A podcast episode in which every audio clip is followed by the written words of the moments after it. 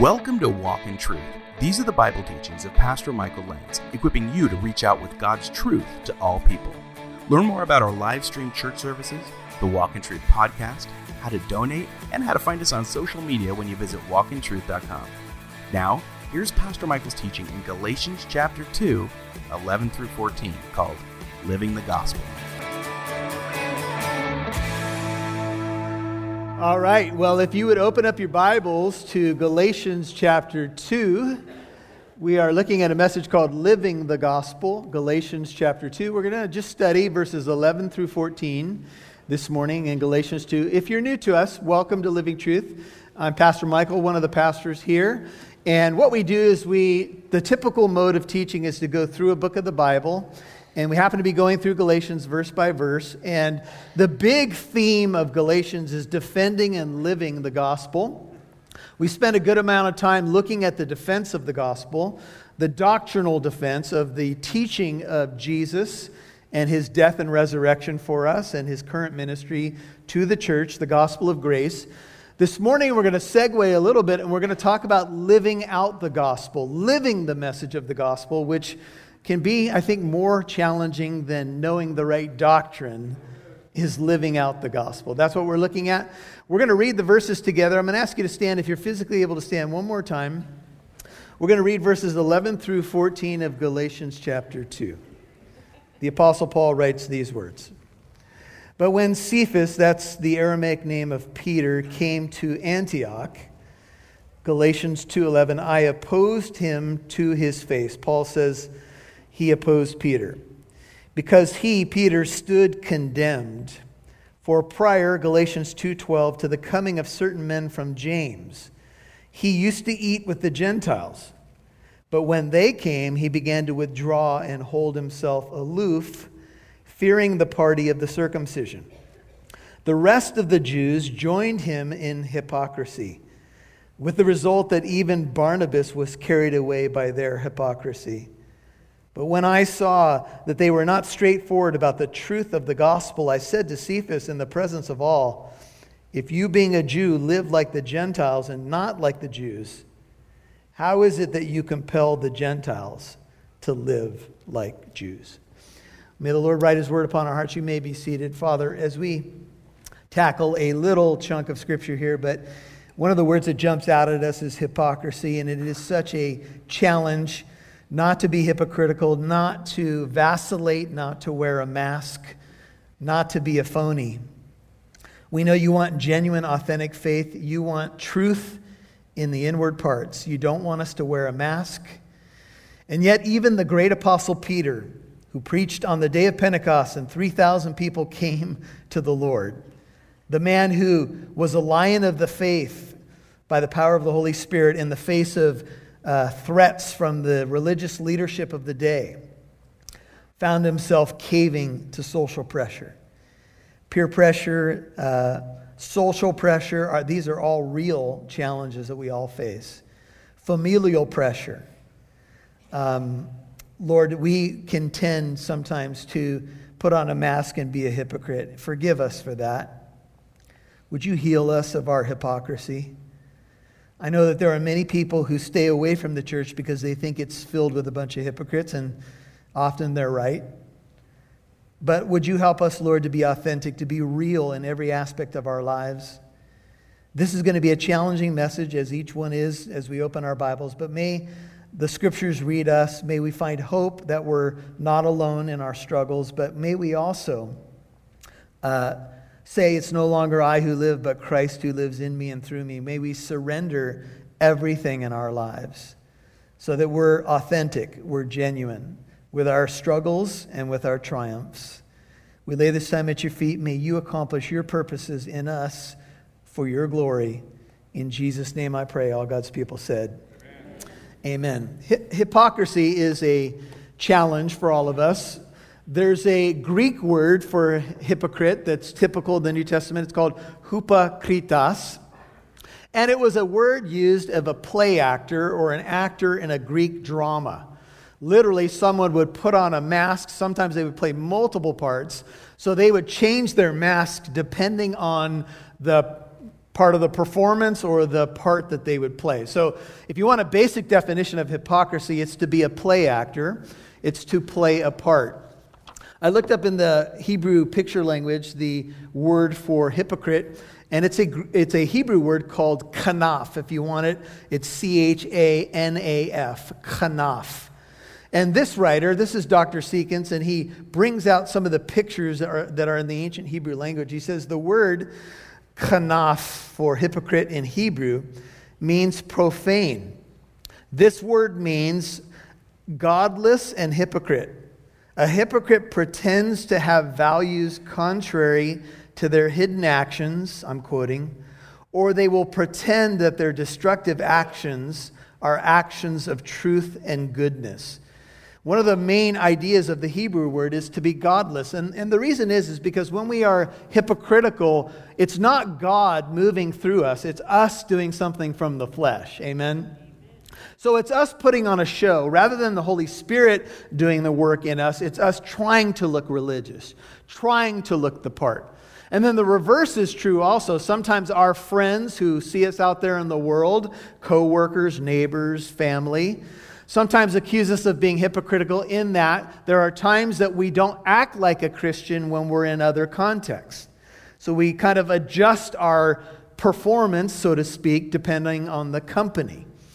And I want you to know that from the get go, as we look at a tough message about living the gospel, that even Peter, the great apostle Peter, was susceptible to hypocrisy. And if he is, then we can be as well. And so I want you to know that you're not alone. This place is filled with a bunch of hypocrites. Just look around. we're all at different levels, right? We're all trying to get better.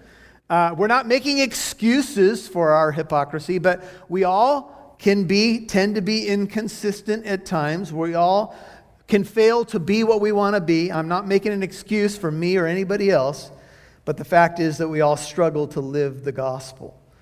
In Galatians 2:11, Paul writes, "But when Cephas, that's Peter's Aramaic name, came to Antioch, you'll notice, Bible students, uh, Paul gives us the word "but when," and Paul's been moving down a chronology of events that we've been looking at in Galatians chapter 2. If you look at verse 1, he says, "Then, after an interval of 14 years." Um, he, he made this visit, and then he came again to Jerusalem. Uh, that's the 14 years later. There was, there, there was a previous visit that we studied in a previous message. And the truth of the gospel in verse 5 was not yielded for a moment. Uh, Titus was a Gentile, he was not asked to be circumcised. So it was clear that the gospel was a gospel of grace. In verse 9, it says, and recognizing the grace that had been given to me, Paul's writing about the grace that God gave to him. James, that's the brother of the Lord, not the brother of John. Uh, I may have said that last week, uh, but James is the brother of the Lord. Then you have Peter and John. So these are all big guns in the early church who were reputed to be pillars there in the church at Jerusalem, gave to me, Paul, and Barnabas the right hand of fellowship I mentioned to you that that was kind of like a signifying that they were all in agreement over the doctrinal truth of the gospel. Simply put, that the gospel is the good news of Jesus, that he lived the perfect life that we could never live, died on the cross as a sacrificial atonement, died in our place, rose from the dead. And the good news is that Jesus Christ saves. It's Jesus plus nothing. And the doctrinal agreement was there.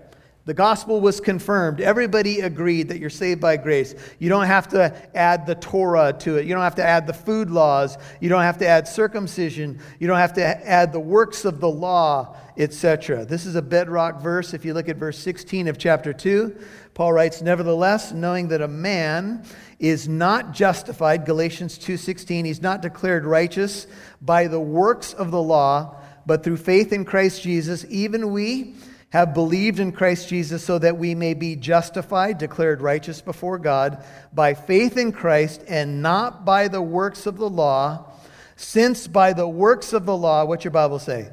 No flesh will be justified or declared righteous. That is emphatic. We are saved by grace through faith, and that not of ourselves, it's the gift of God. It's not by works, so that no person can boast. But we still have a job to do. And our job is to convey the gospel in teaching and in our lifestyle. Now, it's one thing to be able to teach the gospel. Amen. It's one thing to be able to say, hey, there's good news of great joy. And some of us struggle with that. Some of us struggle with regularly sharing the good news. But it's another thing to live the good news. It's another thing to say, Lord, I want my life to be a bridge. I want people to even ask me why I have this hope so I can convey that hope with my life. I don't want my life to be a living contradiction.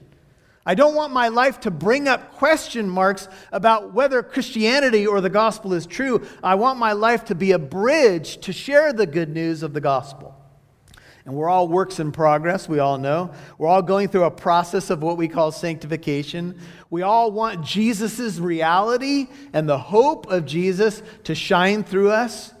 And I want to give you a verse that I think will help all of us, and it's verse 20, and this will be gone through next time, but Paul says, I've been crucified with Christ, 220. It is no longer I who live, but Christ lives in me. And the life which I now live in the flesh, I live by faith in the Son of God who loved me and gave himself up for me. I have been crucified with Christ. If you're wondering, well, how do you overcome hypocrisy? How do you overcome being a phony? You surrender everything to Christ. And you have to make a declaration based upon Galatians 2:20 that it's no longer I who live. Amen. Oh, did I hear you say amen? Anybody say amen to that? All right. Now that's hard to get I out of the way is one of the biggest battles that you and I are going to face. Right? You'll hear more from Pastor Michael in a moment. Life on the go can make it difficult to catch up on your study in the Bible. If you think about it, Walk in Truth with Pastor Michael Lance is here for you kind of like a daily supplement to help your spiritual growth. You can listen to Walk in Truth whenever you want because it's on podcast too. Subscribe to Walk in Truth on your favorite podcast app. For example, if you have an iPhone, we're on your iPodcast app already on your phone. Walk in Truth is also on iHeartRadio, Spotify, Google Podcast, Stitcher, and many more. So listen on your hike, during your drive, or while you're getting work done at a coffee shop. Basically, listen whenever you want. Subscribe to the Walk in Truth podcast, available on your favorite podcast app. Hey, Shane Lance here, and I wanted to take a quick moment and encourage you to subscribe to our devotional called A Step Closer. This is a quick read from Scripture with a little bit of commentary, and it's a great way to keep you growing in your walk with the Lord. In our crazy society right now, with all the things we jam pack into our schedule, I'll be the first to admit that sometimes it's hard to find time to study God's Word, but it is so important as we grow in our relationship with the Lord to study His Word. It's such a vital aspect to our walk. You can text Step Closer as one word to 33222. Again, that's Step Closer as one word to 33222. We really believe here at Walk in Truth that this can be a great instrument in helping you grow in your relationship with the Lord. So, once again, we'd encourage you to subscribe to our devotional called A Step Closer and you can text Step Closer as one word to 33222. We'd love to see who's listening, so please connect with us on Facebook, Twitter, or Instagram. Just do a search for Walk in Truth Show. Now, back to Pastor Michael Lance right here on Walk in Truth. And our job is to convey the gospel in teaching and in our lifestyle.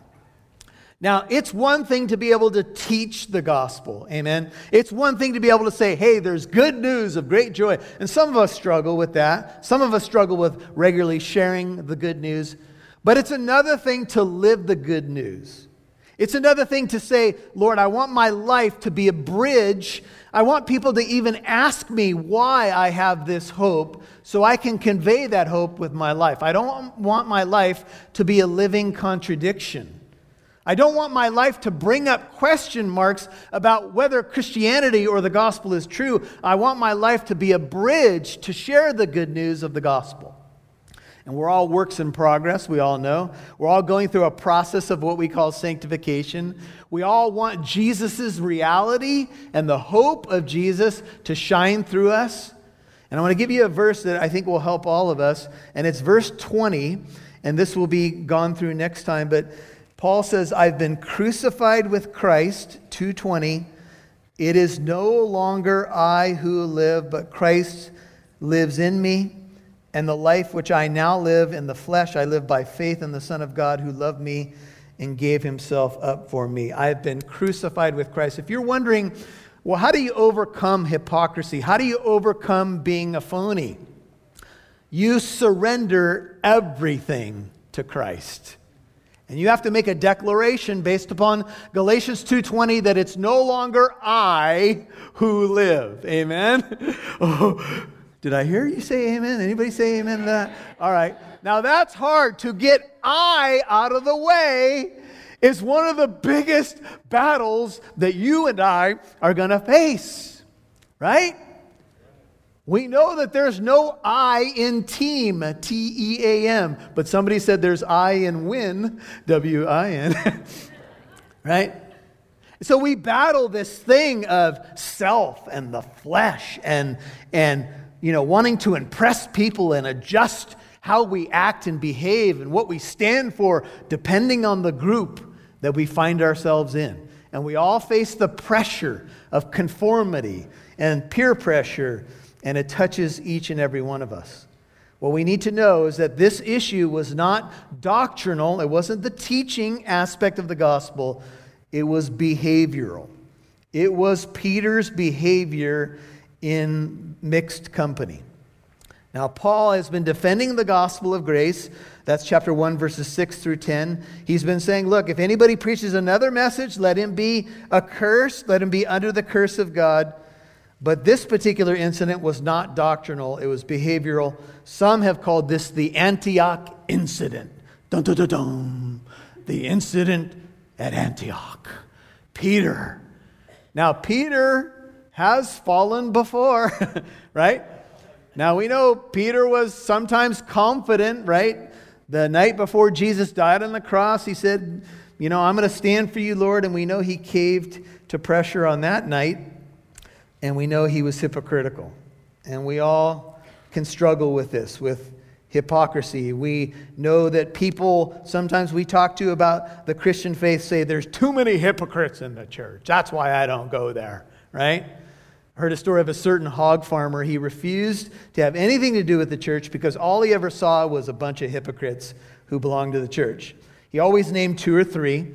One day, the pastor of the church came along to buy a hog from him. After looking over the farmer's entire swine herd, the pastor pointed to a scrawny, sickly, ugly little runt and said, I want that one. The farmer protested. He said, Why, preacher, do you want that one? He's the scrawniest runt I ever saw. Look, here are some fine hogs over here. That's all right, said the preacher. I want that one. Well, after the purchase was completed, the pastor said, Now I'm going to haul this pig all over the country and tell everyone that this is the kind of hog that you raise. hey, preacher, said the farmer, that's not fair. I raise fine hogs. An occasional runt doesn't ruin my whole stock. Well, I'm only following your example, said the pastor of condemning the whole church just because there are a few hypocrites in it. See, that's often what people do is they point to a few hypocrites but they overlook a lot of consistent Christians that are all around them. It's easier to hang your hat on a negative. And I heard Ray Comfort one time say, "Are you going to let a hypocrite keep you out of heaven?" See, because that's actually what you're doing. You're hanging your hat on hypocrites and you're saying, that's why I don't want to have anything to do with the Lord. That's why I don't go to church. So, is that why you're going to stay out of heaven on that day? Are you going to penalize yourself because of the hypocrites? Or is that an excuse so that you don't have to be accountable to God? It's a tough one, but it's reality. The famous Robert Redford was walking one day through a hotel lobby.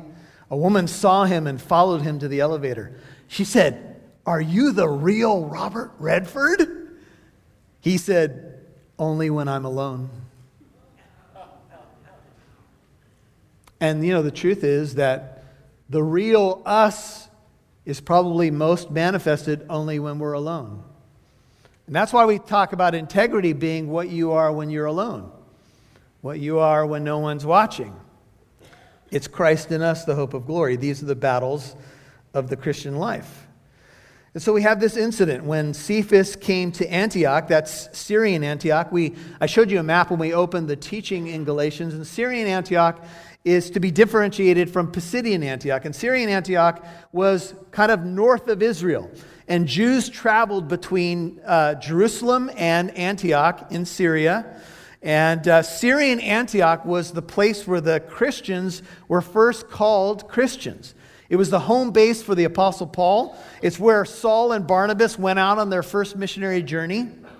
It had a huge population. In fact, I was reading this week, and the population of Syrian Antioch in the Roman Empire, third largest uh, city, 250,000 people, and they had 25,000 Jews in Syrian Antioch.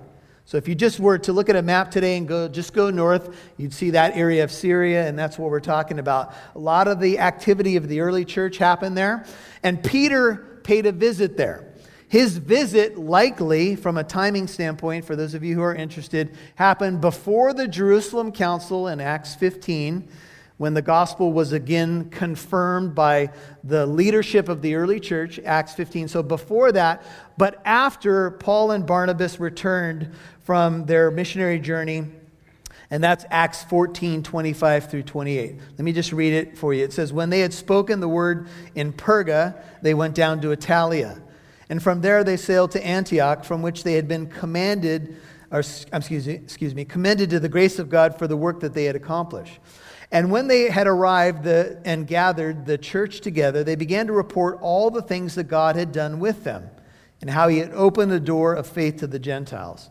And they spent a long time, Acts 14 28, with the disciples. Now, that long time, after that first journey out, back, they sailed back to Antioch. And it was there before the Jerusalem Council that Peter made a trip to Syrian Antioch. We don't know why he came. He could have come just to visit the Christians there and celebrate what God was doing. He may have come because there was a famine down in the area of Judea. He may have come because there was persecution in Jerusalem and to escape the persecution. If the chronology is right, amen, Peter has just uh, experienced a deliverance from prison and a miraculous deliverance from prison and there was a lot of persecution. And peter being kind of the one of the main spokesmen of the uh, gospel in the early days had to be a target of uh, attack and persecution. So maybe a, there, there's a number of reasons why he went there but peter ends up in antioch the strategic place of the early church. And he's hanging out with jewish and gentile believers. And if you take a look again at galatians 2 verse 11 when cephas came to antioch Paul says, I opposed him to his face because he stood condemned. Now, Paul got in Peter's face at Antioch because Peter stood condemned. Now, this is the squaring off of two big apostles in the early church. In this corner, the great apostle Paul. In this corner, Peter. Ding, ding, ding. And Paul got up in Peter's face. Now, the word in the original language doesn't mean necessarily hostility, but it means confrontation. It means a direct confrontation, calling somebody out for doing wrong. And Paul says that Peter stood condemned. The word condemned is kata gnosko. There's different ways to define the word. The word can mean to find fault. Peter was at fault. He was to blame. He was to be accused. And there are other scholars that say the word is strong enough to be condemned before God or guilty before God. Now, I don't know how far to push the language here, but what we do know was that Peter was playing the hypocrite. Peter was not being true to who he was, he was not being authentic. And Paul saw it, and Paul confronted Peter. You've been listening to Living the Gospel, Part 1 on Walk in Truth. Pastor Michael's teaching in Galatians 2, verses 11 through 14. And remember, you can listen to Walk in Truth whenever you like on podcast. You can listen on our Living Truth app or your favorite podcast app like iHeartRadio, iPodcast, Google Podcasts, Spotify, Stitcher, you name it. Hey, you can also listen to previous programs too. So listen to the Walk in Truth podcast while you're working from home or during your drive. Also, if you listen on iTunes, would you please give us a rating? The more good ratings, the more people will see our program as it goes to the top of the list. So thanks for doing that. And remember, you can listen to Walk in Truth on the Living Truth app or wherever you get your podcasts. And one more thing Walk in Truth is a listener supported program. Your $5 donation helps us broadcast on radio, provide the podcast, and do our free apologetic events. And this is all for the sole goal to equip you as a believer or to help you learn more about Jesus if you're not a Christian. Please give your donation at walkintruth.com. And join us tomorrow for part two of Pastor Michael's teaching in Galatians 2 11 through 14, called Living the Gospel. I'm Mike Massaro. Thanks for listening to Walk in Truth, where it's our goal to equip you to reach out with God's truth to all people.